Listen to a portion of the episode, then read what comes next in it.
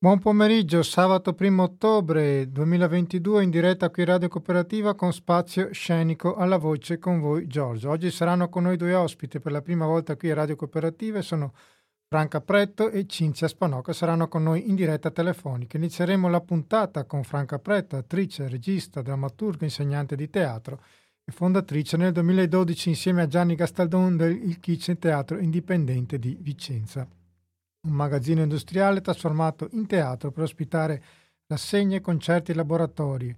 Con la nostra ospite parleremo della nuova stagione teatrale del Teatro Kitchen di Vicenza intitolata Confini 2022-2023 che arriva dopo la splendida stagione scorsa e dopo una lunga e rigenerante pausa estiva.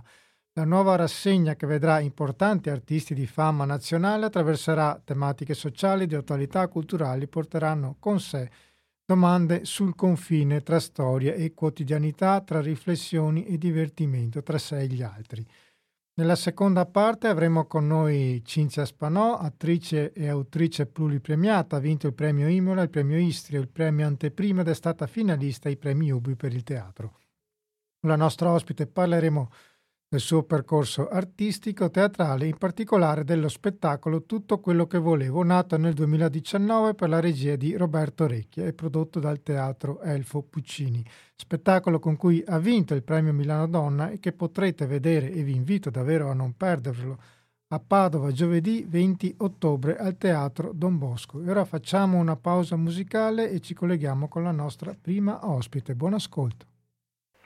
E questa era Serena Abrami con D'imperfezione e ora andiamo a Vicenza per parlarvi di un bellissimo spazio teatrale, il Teatro Kitchen di Vicenza che riparte con una nuova stagione da non perdere. Al telefono con noi dovremo avere Franca Preto, buon pomeriggio.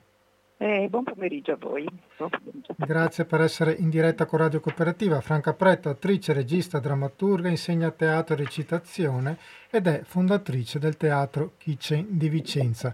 Allora Franca, visto che è la prima volta che abbiamo il piacere di parlare insieme, ma comunque lo spazio Kitchen noi spesso lo ricordiamo per gli eventi che, che, che appunto porta, e come quando nasce appunto lo spazio Kitchen, qual è stata l'esigenza, la motivazione che l'ha spinta a creare questo logo artistico che oltre appunto alla stagione teatrale che poi le chiederò si occupa di diverse attività?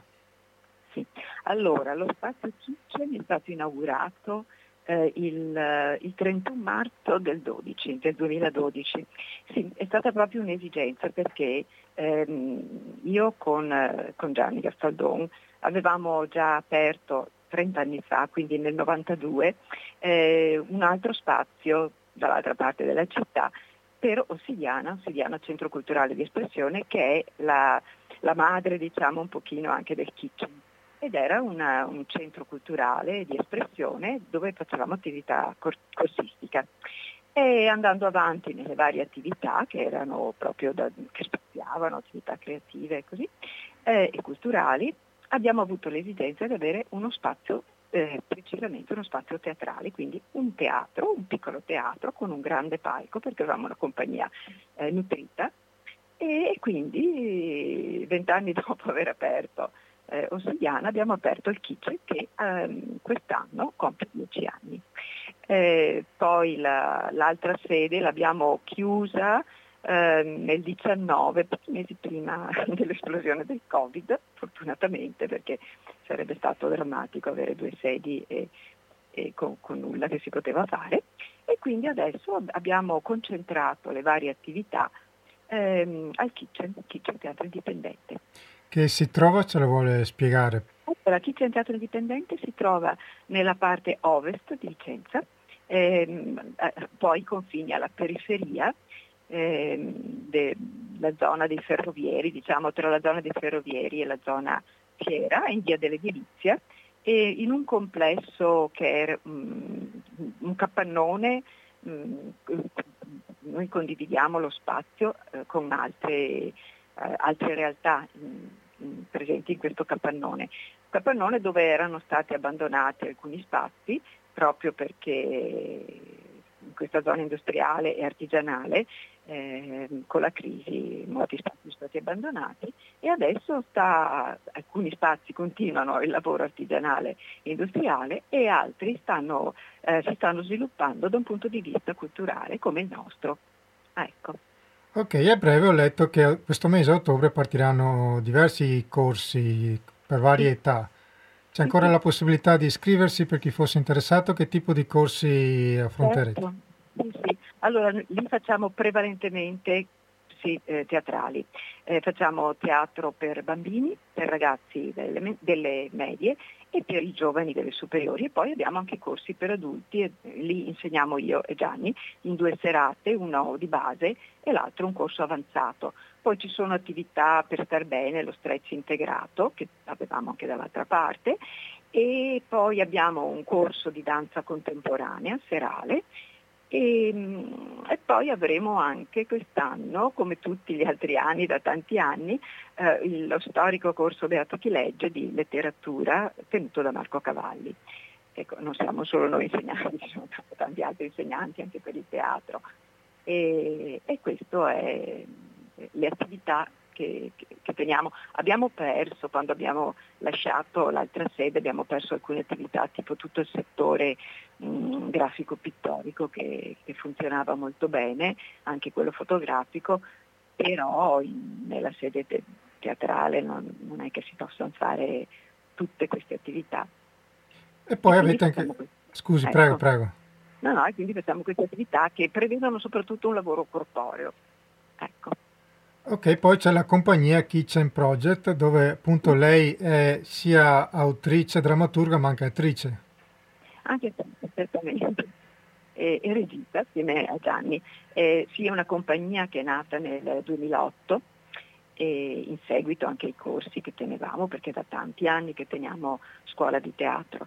E, mh, mm, eravamo nell'altra sede appunto e abbiamo fatto parecchi spettacoli scritti da me o ridotti da me da altri testi ehm, e da noi diretti sulla, molti su, contro la violenza sulla donna, ma non solo. E ultimamente ci siamo dedicati, ci stiamo dedicando, adesso stiamo allestendo uh, degli spettacoli per bambini, per ragazzini, diciamo della, dai 5 ai 12 anni. Ecco, ultimamente siamo impegnati in questo settore, ma non solo. Ci sono delle date prima di ricordare la stagione, se vuole ricordare? Uh, sì, li avremo all'interno della stagione, avremo all'interno okay. della stagione anche questi spettacoli per, per ragazzini. Sì, sì.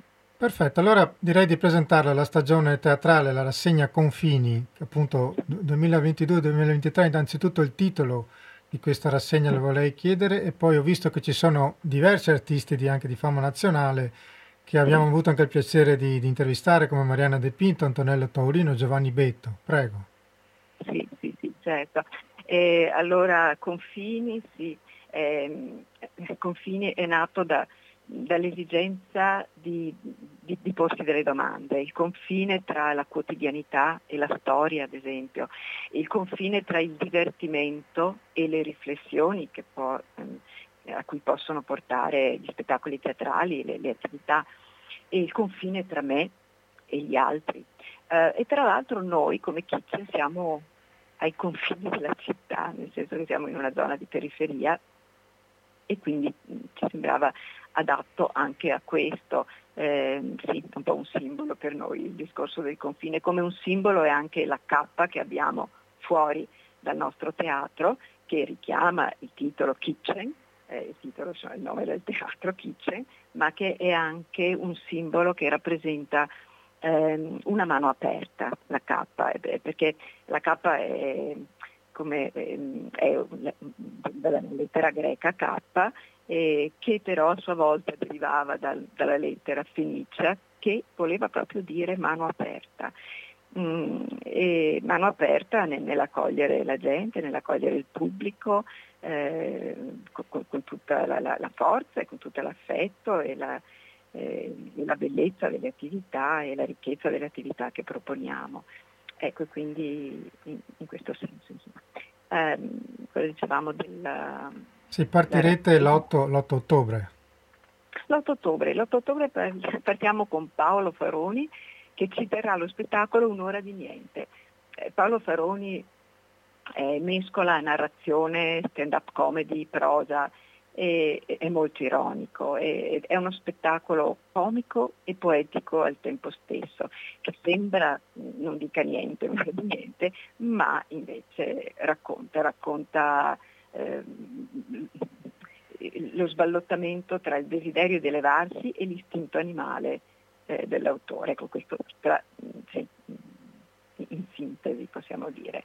E, e, Paolo Faroni torna, perché era stato anni fa eh, della compagnia Blues Clint, e torna con questo spettacolo. Poi avremo, come citava lei, La pescatrice di perle con Marianna De Pinto il 22 ottobre, e, e questo è tratto da un testo di Anna Arendt, eh, parla della sua esperienza di rifugiata e di apolide ed è una riflessione sull'umanità contemporanea eh, con l'assenza del pensiero e della capacità di giudicare e distinguere il bene dal male. Ecco, è, è molto interessante anche questo spettacolo. E poi ecco, avremo un primo spettacolo per ragazzini eh, eh, che si intitola il 5 novembre, che si intitola Amici di paura. Eh, sono spettacoli che io ho scritto, ho raccolto anche in un libro e che ho messo in scena insieme a Gianni.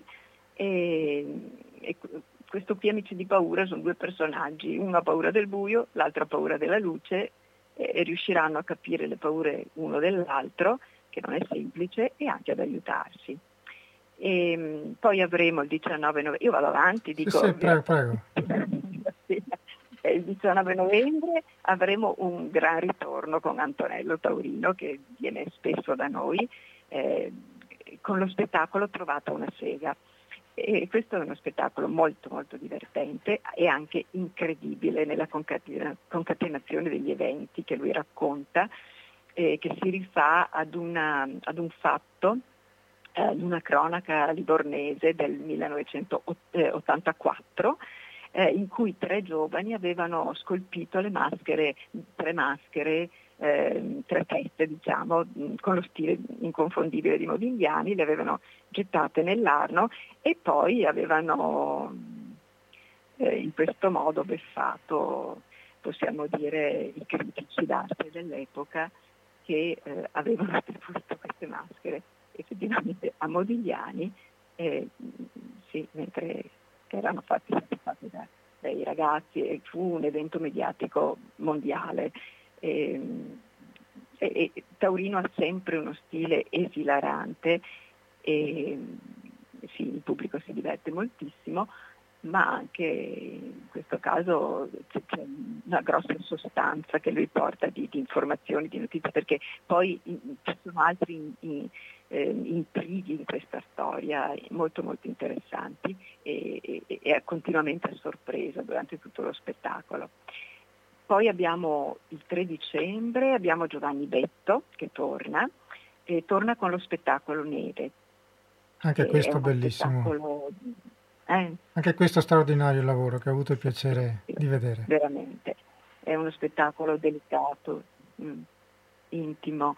Eh, c'è un nipote che dialoga tramite la foto del nonno dialoga con questo nonno che stato, era disperso nella campagna di Russia del 1943 e in questo modo riesce a, a vincere, a prendere in mano quel dolore che se non viene elaborato continua a essere tramandato di generazione in generazione, ma se ne parliamo, se eh, lo elaboriamo parlandone, eh, lui dice ecco che può sciogliersi anche la neve e può esserci una nuova primavera, una, sì, è uno spettacolo molto delicato, intimo e, e ricco anche di speranza. Ecco.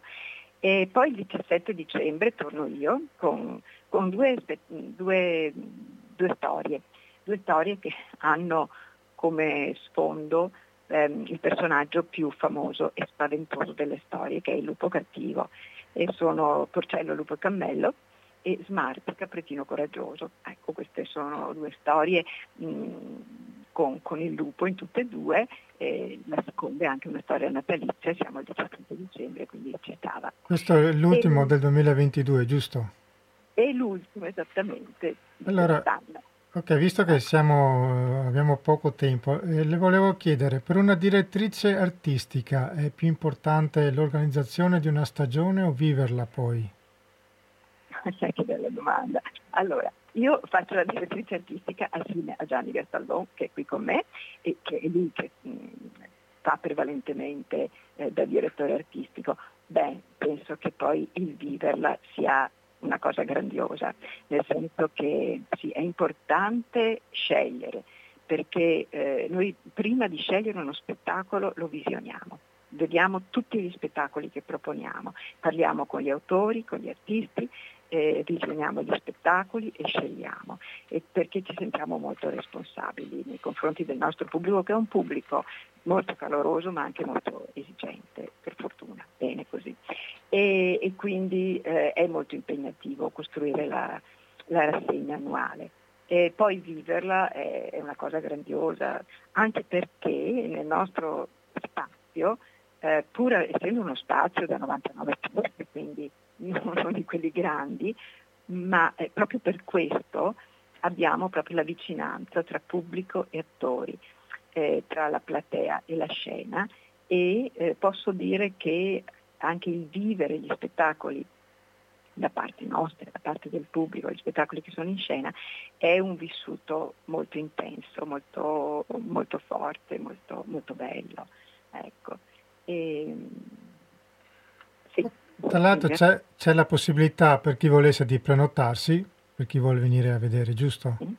Sì, sì, sì, c'è la possibilità, ehm, noi abbiamo un sito, anzi due però, quello del teatro, è, è www.spaziokitchen.it e quindi si può andare sul sito e visionare cioè, tutti gli spettacoli e le date e tutte le modalità per poter prenotare, per potersi iscrivere, certo. Perfetto, io ringrazio di cuore Franca Pretto, invito gli ascoltatori appunto a visitare il, fi- il sito spaziokitchen.it e buona stagione, grazie di cuore per avercela raccontata. Grazie mille per l'opportunità a voi, eh, grazie. Buon lavoro, alla prossima. Grazie mille. Buongiorno. Noi facciamo una pausa musicale e ci colleghiamo con la prossima ospite. Buon ascolto. E questa era Erika Boschero con Anita, e bellissima canzone. Noi ci trasferiamo a Milano per parlare dello spettacolo Tutto quello che voleva, che vi invito ad andare a vedere a Padova giovedì 20 ottobre e a parlarcene in collegamento telefonico Cinzia Spanò. Buon pomeriggio e grazie. Buon pomeriggio a voi e a tutte le ascoltatrici e gli ascoltatori. Allora, Cinzia Spanò è attrice autrice, ha vinto il premio Imola per il premio Istria, il premio Anteprima ed è stata finalista ai premi Ubi per il teatro. Con il testo La moglie ha vinto il premio Donne e Teatro 2018, nel 2019 il premio Milano Donna con lo spettacolo appunto Tutto quello che voleva che appunto potrete vedere a Padova giovedì 20 ottobre e nel 2020 tra l'altro è stata, è stata inserita dal Corriere della Sera fra le 110 donne dell'anno. Allora, Cinzia Spanò, la storia diciamo, che racconti, che porti in scena, arriva da un fatto di cronaca di qualche anno fa che molti ricorderanno come Le Baby Squillo del Parioli, un titolo tra l'altro orrendo con cui veniva raccontata la vicenda di due ragazze di 14 e 15 anni che si prostituivano dopo la scuola, tra l'altro tra i clienti esponenti politici, persone note della Roma Bene. E, tra l'altro il titolo è appunto una frase che, che le ragazze diedero al pubblico ministero, giusto?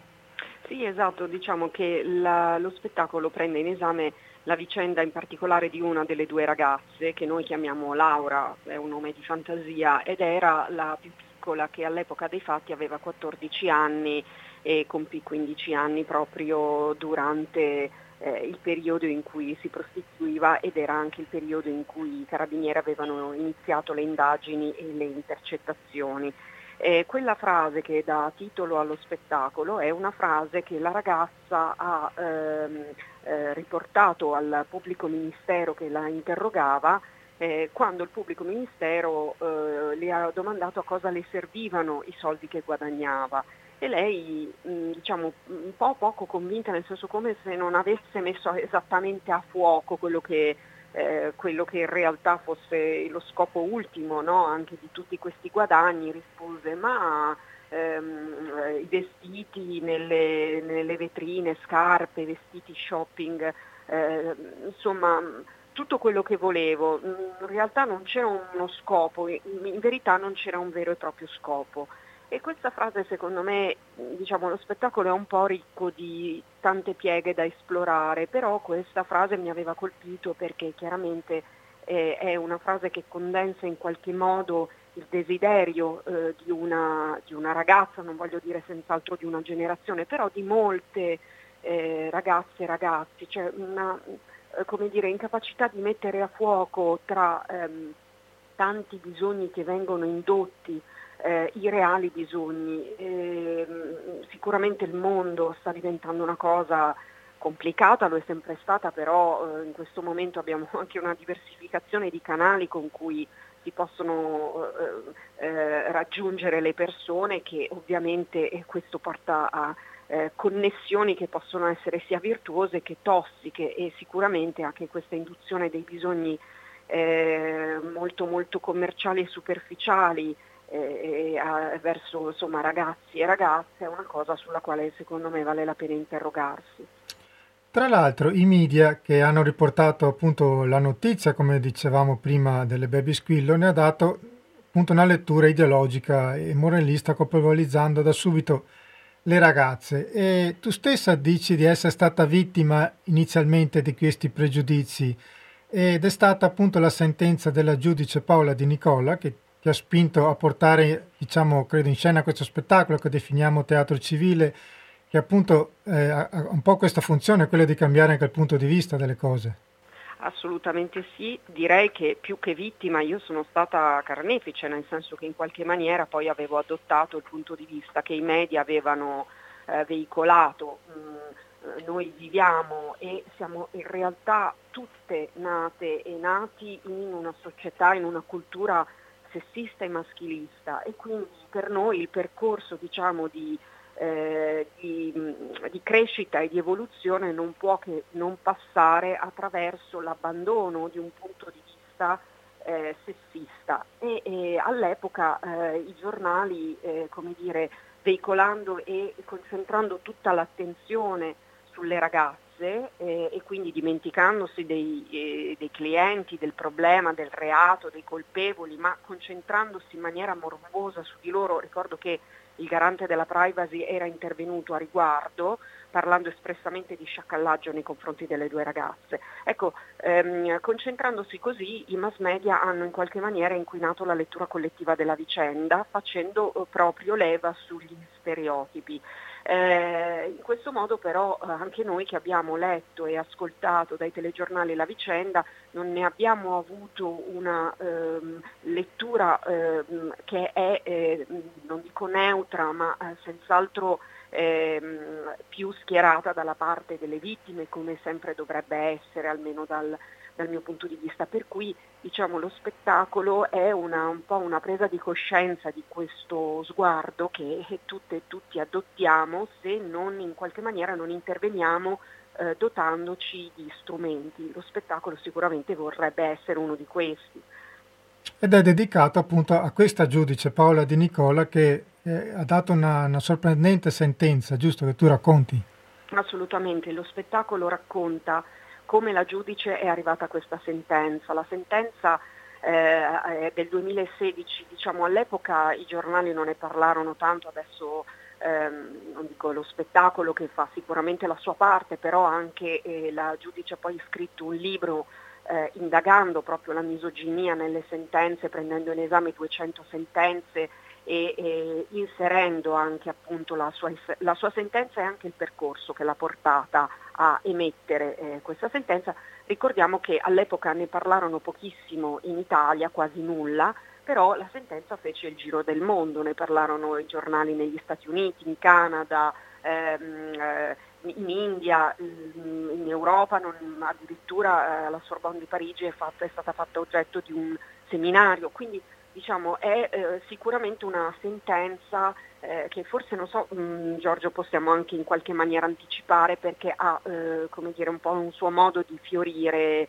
eh, poi indipendentemente da chi verrà o non verrà a vedere lo spettacolo, è una sentenza con la quale si doveva decidere come risarcire la dignità della ragazza, dignità che era stata compromessa da ehm, l'azione di questi clienti, infatti la sentenza è nei confronti di un, inclie- di un cliente che è imputato, la ragazza era parte civile, cioè la vittima della vicenda, per risarcire la dignità la giudice non ha ritenuto che un risarcimento di 2-3 mila euro potesse essere in qualche maniera ehm, come dire, eh, appropriato proprio perché nessuna cifra potrà mai restituire alla ragazza quello che le è stato tolto e anche perché il denaro era in realtà dispercepito da, da, dalla ragazza in qualche maniera eh, e quindi ha deciso che um, l'unico strumento per restituire dignità e libertà eh, era la conoscenza e ha obbligato il cliente a comprare per la ragazza tutta una serie di libri eh, scritti in particolare sulle donne dai, mm, e, delle, e, dalle donne che vanno dai romanzi di Virginia Woolf alle poesie di Emily Dickinson e poi c'è Anna Arendt, Alba de Cespedes, Margheriti Ursenare e tante altre che in qualche maniera possono aprire alla ragazza solo con un'azione volontaria perché nessuno è obbligato a fare nulla, però la possibilità di costruirsi un percorso che pone al vertice la propria dignità umana. È quindi una sentenza che risuona in tantissimi ambiti, chiaramente io faccio l'attrice, poi faccio l'attrice in teatro, quindi che è un, comunque anche un, un modo di, di, operare giorno per giorno con grande fatica assieme a eh, persone, un pubblico che mh, certo non ha le decine di migliaia di persone che può avere un film, è una, una cosa che facciamo un percorso giorno per giorno che si fa assieme alle spettatrici e agli spettatori, però che in qualche maniera riflette la mia convinzione che le storie così come i romanzi che suggerisce la giudice, possono cambiare il mondo e possono impattare sulla vita delle persone. Basta pensare che per quanto mi riguarda nel mio piccolo, molte ragazze che hanno visto lo spettacolo mi hanno poi scritto, mi hanno poi raggiunto per dirmi che dopo aver ascoltato la storia della giudice avevano capito che volevano diventare magistrate da grandi, perché questo esempio comunque così luminoso, coraggioso, eh, che, eh, come racconto io nello spettacolo, arriva a quella sentenza perché essa stessa, cioè la giudice pa- Paola Di Nicola Travaglini, che è una donna speciale, veramente eccezionale, una, sta facendo un lavoro straordinario, quindi invito tutti a seguirla, però lei è arrivata a quella sentenza perché lei stessa ha dovuto fare un percorso di consapevolezza del suo essere donna e del suo percorso di donna all'interno di un mondo che è quello della magistratura, quindi uno dei grandi poteri dello Stato eh, e quindi come tutti i luoghi di potere ancora molto maschile, indipendentemente dal fatto che le magistrate oggi sono più dei magistrati. Quando eh, dobbiamo capire che colore ha diciamo, un mondo, dobbiamo vedere le posizioni apicali, cioè le posizioni di potere che anche nella magistratura sono saldamente in mano agli uomini. Tra l'altro tu hai ricordato tutte donne straordinarie e che hanno lottato duramente appunto per ottenere eh, dignità e tra l'altro io ricordo anche, visto che parlavi appunto di un linguaggio ancora maschilista presente nel nostro paese, anche il bellissimo monologo di Paola Cortellesi che invito ad andare ad ascoltare, penso che tu l'avrai ascoltato. Sì, quello era un monologo in realtà di un'attrice francese che lei ha riportato sempre magistralmente come, come sa fare lei, però eh, come dire, è un, un, un, piccolo momento di riflessione che però è capace di scardinare la propria, eh, come dire, la, le, le nostre convinzioni perché in effetti poi eh, spesso eh, come dire, noi siamo circondati da una realtà che ci sta raccontando sempre la stessa cosa, però spesso con, abbiamo, non so, dei, eh, i fatti o eh, gli eventi o le circostanze scollegate le une dalle altre non fanno la stessa impressione quando si mettono tutti assieme. Allora quel monologo ha senz'altro quel merito, cioè ti fa vedere eh, come dire, il linguaggio come eh, che eh, ricordiamo il linguaggio è un luogo di lotta, non è secondario perché alle parole sono legati i pensieri, quindi se noi, e io lo dico nello spettacolo, se non esiste una parola per definire un pensiero, la mente quel pensiero non lo concepisce. Quindi quando noi, si, mm, noi io mm, sono femminista, sono attivista e, e in qualche maniera mi sento mm, militante sul palcoscenico, cioè quando noi facciamo una battaglia sulle parole non sono questioni di lana caprina, è che eh, i pensieri sono connessi e questo ce lo dice la, le neuroscienze, per cui eh, avere o meno le parole per esprimerli li fa eh, più o meno nascere nella nostra mente, per cui bisogna prendersi cura anche di quella cosa lì. Prima citavi appunto eh, ragaz- le ragazze, appunto le dichiarazioni che ti hanno dato di questo spettacolo. C'è differenza tra ragazzi e ragazze in quello? Quando... In quello, mh, mm, ah, le ragazze che vengono a vedere lo spettacolo? Esatto, sì. Rag- I ragazzi...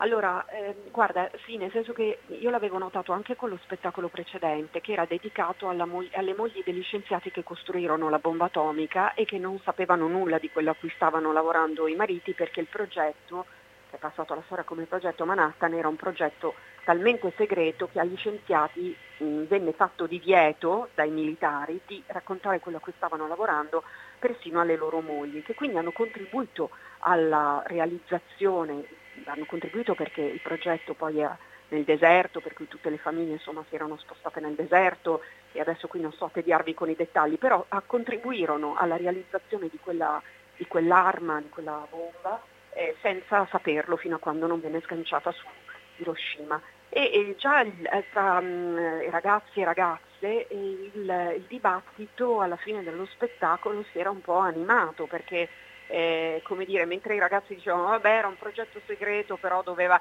le ragazze dicevano vabbè ma tu se racconti una cosa a tua moglie lei ha il diritto di saperlo e poi eh, come dire rimane altrettanto segreto perché dobbiamo avere questo pregiudizio per cui le donne non sanno mantenere un segreto. Ed è vero, cioè questi sono tutti pregiudizi che ci arrivano da una cultura e anche dalle fiabe, dalle favole che ci raccontano da, da, da, bambine in cui viene fuori sempre che le donne sono mm, molto molto curiose, no? da Eva nel paradiso che eh, per questa sua malsana idea di mettersi a, eh, a, mm, dire, a, a, curiosare là dove non doveva fare, ha assaggiato proprio la, il frutto proibito a Pandora, che è praticamente lo stesso mito, però elaborato dai greci, quindi Pandora apre il vaso perché le era stato detto non aprire quel vaso, ma da eh, moglie di Barba Blu e potrei continuare, cioè c'è una, eh, dire, un filone culturale, chiamiamolo così, che viene chiamato eh, naturalizzazione del pregiudizio, per cui se tu hai un pregiudizio a monte verso una categoria, in questo caso le donne, che cosa fai? Non puoi dimostrarlo a meno che tu non inventi un mito, una favola che in qualche maniera eh, eh, conferma quel pregiudizio, però a sua volta quella favola poi eh, genera pregiudizio, quindi è una sorta di eh, circolo perverso e vizioso in cui non si capisce più qual è la causa e qual è l'effetto. E ancora oggi, appunto sentendo il, il, mio pubblico eh, di ragazzi e ragazze, c'era un pochino quel pregiudizio, per cui vabbè, però lo, alle donne non lo dicevano perché poi in fondo le donne un pettegole ne parlano, no? Per cui credo che mh, mm, eh, bisogna sicuramente scardinare un po' di cose, però eh, i ragazzi sono estremamente più ricettivi di quanto si immagini, per cui anche uno spettacolo come questo, che comunque è uno spettacolo, io dico, complesso perché porta anche in scena un linguaggio giuridico, una sentenza, cioè certo. tematiche che non sono sicuramente mm, mm, agevoli, però il, i ragazzi erano molto stimolati e, e eh, da quel punto di vista alla fine dello spettacolo assolutamente dalla parte della giudice nella sua lettura dei fatti. Che oltre a questa sentenza che lei ha dato, oltre alla conoscenza di queste donne straordinarie, la società, come dicevamo, ancora profondamente maschilista, porta uno spunto di riflessione anche sulla monetizzazione, come il denaro sia sempre al centro delle vite di ognuno, soprattutto ora anche in periodi di crisi.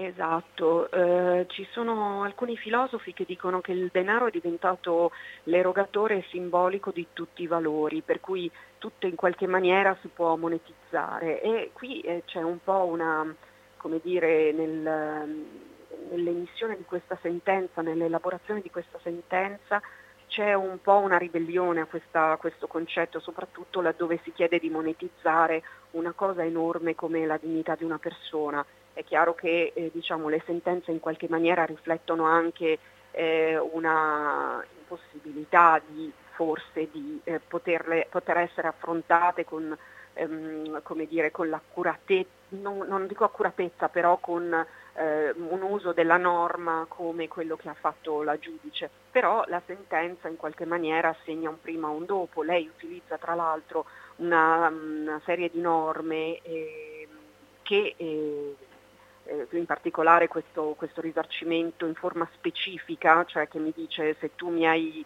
distrutto un muro io non ti chiedo dei soldi per ricostruirlo, ti chiedo che tu mi ricostruisca direttamente il muro, se mi hai rubato una sedia io non ti chiedo dei soldi per risarcirmi, ti chiedo che tu mi restituisca esattamente la stessa sedia. In questo senso io non ti chiedo dei soldi per eh, risarcirmi la dignità, io ti chiedo proprio che tu mi restituisca la dignità. E lì ecco che si apre poi il, il filo di pensiero però devo dire geniale, perché qui sì, della giudice che forse si sottovaluta il fatto che per arrivare a un'intuizione di questo tipo ecco, devi avere un'intelligenza di un certo tipo e una esatto. sensibilità di un certo tipo. Quindi eh, come dire, è per me quella sentenza da sempre, da appena io l'ho letta, più che una sentenza, una poesia, che però segna un primo e un dopo forse, per cui eh, è forse anche per quello che mh, eh, anche in ambito giuridico al, al, all'inizio fu molto molto criticata e, e, oppure eh, tralasciata e, ehm, e, non commentata. E invece eh, mi sembra che rispetto anche alla domanda o alla, alla riflessione che facevi tu rispetto al denaro apra tutta un'altra serie di scenari per cui eh, non tutto si può monetizzare, forse e soprattutto la dignità.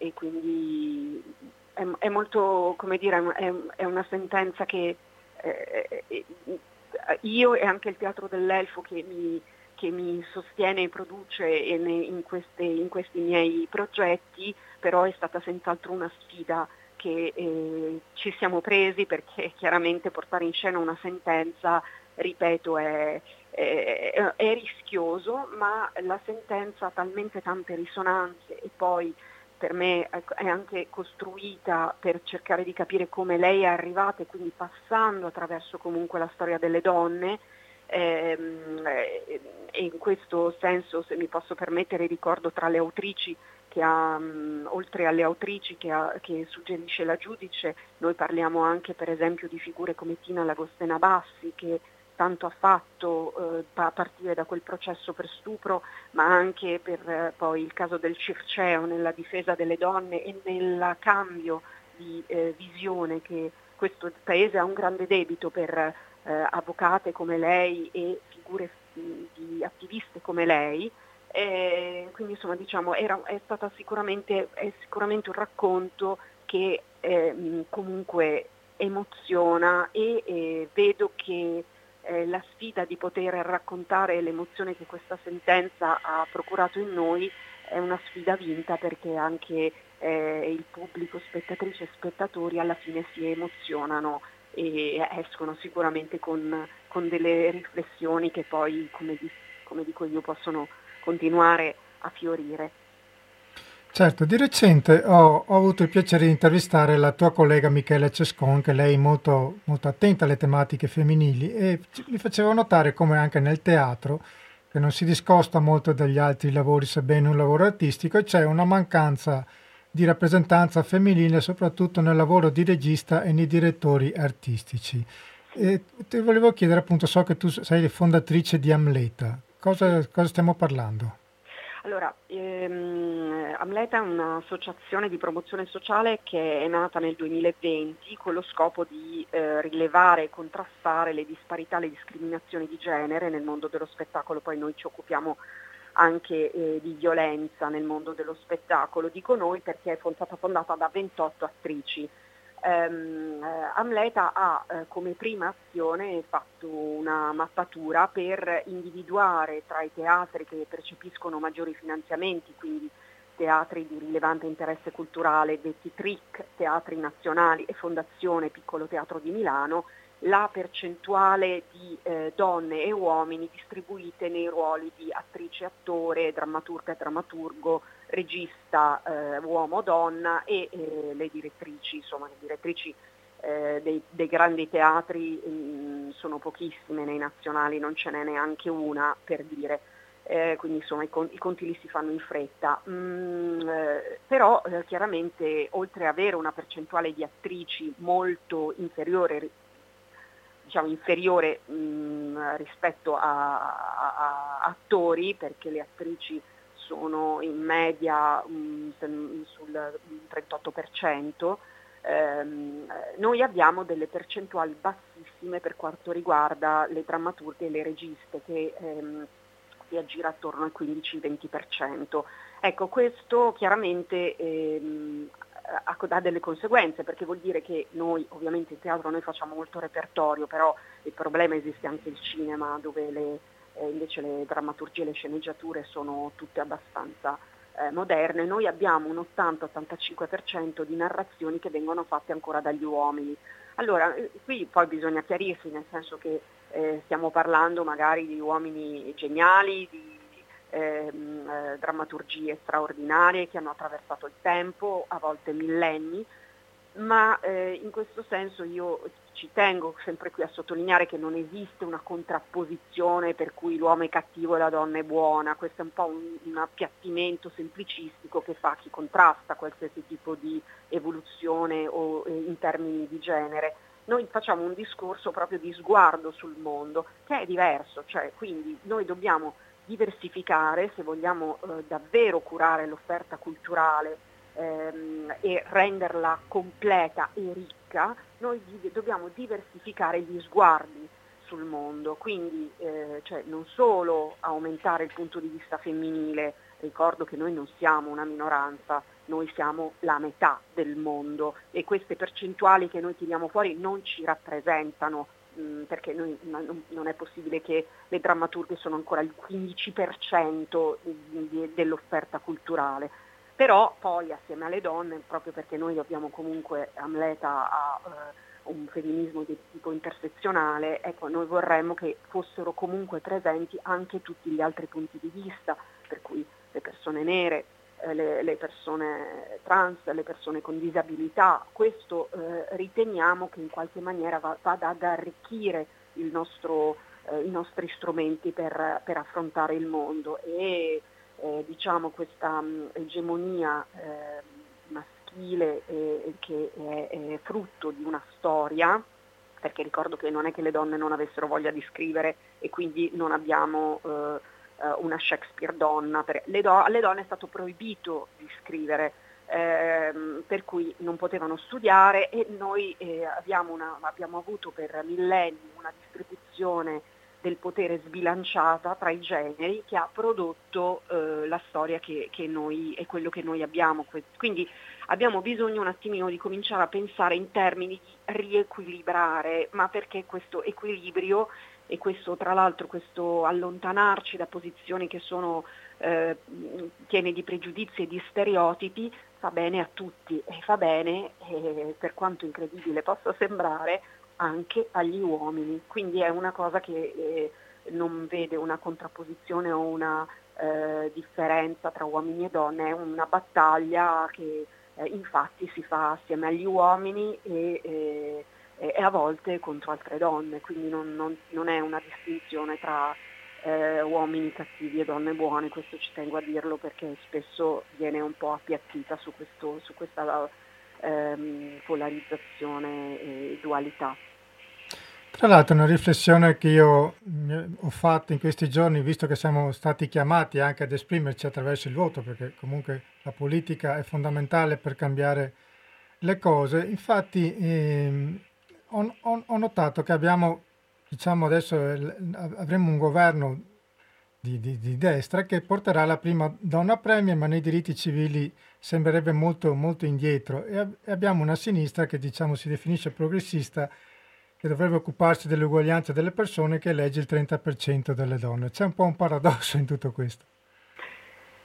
Sì, c'è un po' un paradosso, però questo è un tasto dolente, mm, nel senso che mm, allora noi eh, chiaramente a, a, vogliamo posizio- donne in posizioni eh, di, ehm, eh, di, potere, nel senso che poi il potere ti dà la possibilità anche di fare delle scelte. Lo vogliamo perché eh, chiaramente per le generazioni che nascono ehm, è eh, importante vedere delle figure femminili così. Ehm, ricordo che in Germania, dove Angela Merkel ha eh, governato per, eh, per, anni, ha guidato la coalizione per anni, eh, è passato alla storia il commento di un bambinetto che eh, vedendola ha detto ma anche un uomo può diventare cancelliere? Okay? Quindi lui aveva preso, aveva visto solo Angela nella sua vita e non aveva preso in considerazione l'idea che, che forse un uomo poteva diventare cancelliere. Quindi quello che noi vediamo sin dalla, primi, dai primi anni della nostra età influenza il nostro immaginario. Esatto. Se noi non vediamo mai donne di potere, noi intendo anche le bambine piccole, loro non desidereranno arrivare in quelle posizioni di potere perché non considereranno possibile quella cosa. Io sto parlando eh, ovviamente su un piano che non è eh, razionale e non è solo razionale, è un piano emotivo immaginifico. Ricordiamo che nella nostra mente accadono delle cose un po' misteriose, per cui se io non mi vedo mai in una posizione, io non, non, concepi, non, non realizzo eh, e non sviluppo il desiderio di poterci arrivare. Quindi è importante avere donne e avere sicuramente una prima presidente donna, però certo noi non avremmo voluto eh, una persona che eh, come dire, è eh, la rappresentazione di un potere patriarcale. Esatto. Donne in quelle posizioni in realtà, eh, poi vedremo che cosa fa, magari ci sorprende, però dobbiamo dire che per, per, la storia, per come la conosciamo, per i valori che esprime da decenni, eh, una donna così non farà altro che mantenere intatto il, la struttura del potere patriarcale e quindi eh, come dire, intanto le donne ovviamente sono diminuite, eh, adesso nelle, nelle, posizioni di potere, per cui sono un quarto di quello che erano prima, e mm, sono un quarto del totale, scusatemi, però la sinistra su questa cosa si deve interrogare. Perché esatto, un po' più di coerenza. Ma... di progressismo e poi essere misogini e sessisti più della destra. Per cui eh, io tutto sommato mh, questa batosta eh, in qualche maniera, ovviamente cioè, non è che fa, faccio mistero delle mie posizioni, io eh, ovviamente sono verso quella posizione progressista, però forse quella batosta ci voleva esatto, e sì. se fossero furbi eh, comincerebbero a capire che, bisogna, che è arrivato il momento, perché ricordo a tutti che le donne votano, le donne votano e sono la metà di questo paese, se non di più, per cui il voto delle donne dovrebbe, come dire, in qualche maniera essere eh, stimolato con anche delle candidature di un certo tipo. Questo lo dico sia alle, alle, alle donne che votano, che eh, non dovrebbero dare per scontato quella, quel potere che hanno, perché è costato la vita ad altre donne nei decenni precedenti, eh, quindi hanno un potere e che lo, lo, lo usino eh, meglio la prossima volta, però dico eh, anche alla sinistra di cominciare a capire che anche le donne votano e siamo un po' stufe di non essere rappresentate. Ripeto, vedremo quel che accade, ma mh, mm, diciamo non è che lei, okay. mh, mm, come dire, non è che facciamo spoiler nel dire che ha delle posizioni che sono l'esatto contrario di quello che ehm, eh, che vorremmo eh, noi e vedremo che cosa accade, ma eh, sicuramente è, è, la sinistra. Diciamo, se fossero furbi più di quanto sono sessisti eh, ci ragionerebbero, però siccome sono sessisti non sono furbi. Esatto, co- concordo pienamente con te. Visto che siamo in chiusura, io ti vorrei salutare con una tua frase che mi ha molto molto colpito. E perdonami Mari la lettura se non sarà perfetta. Comunque io ti saluto con questa tua frase dove dici lo spettacolo si fa nuovo ogni sera. Attori, attrici e spettatori fanno lo spettacolo assieme, affacciati su quello che Luisa definiva un, un cratere che fiammeggia in silenzio, intenti a fare qualcosa che non va solo in profondità, ma soprattutto in altezza, proiettato cioè nella verticale dell'infinito. Se questo esatto. scambio funziona, il vero spettacolo non avverrà sul palcoscenico, ma nella mente di chi sta guardando e osservando e continuerà anche molto dopo la chiusura dello, del sipario, riverberando per molto tempo nelle memorie di chi vi ha assistito. Durante questa esperienza quello che vediamo è capace di cambiarci e di rinnovarci, lo facciamo assieme, contribuendo a definirci come gruppo e a costituire quello che Young chiamava l'inconscio collettivo, quello che, ci, che vediamo ci ispira, ci guida ed è capace di generare desiderio, capace di trasformare la realtà. Tutto questo è potente e come ogni potere si porta dietro una grande responsabilità. Io invito gli ascoltatori giovedì 20 ottobre a Teatro Don Bosco, Cincia Spanò con tutto quello che volevo. Grazie di cuore e buon lavoro. Grazie a voi. Buon pomeriggio, alla prossima. Noi facciamo una pausa musicale e ci sentiamo per il finale. Buon ascolto.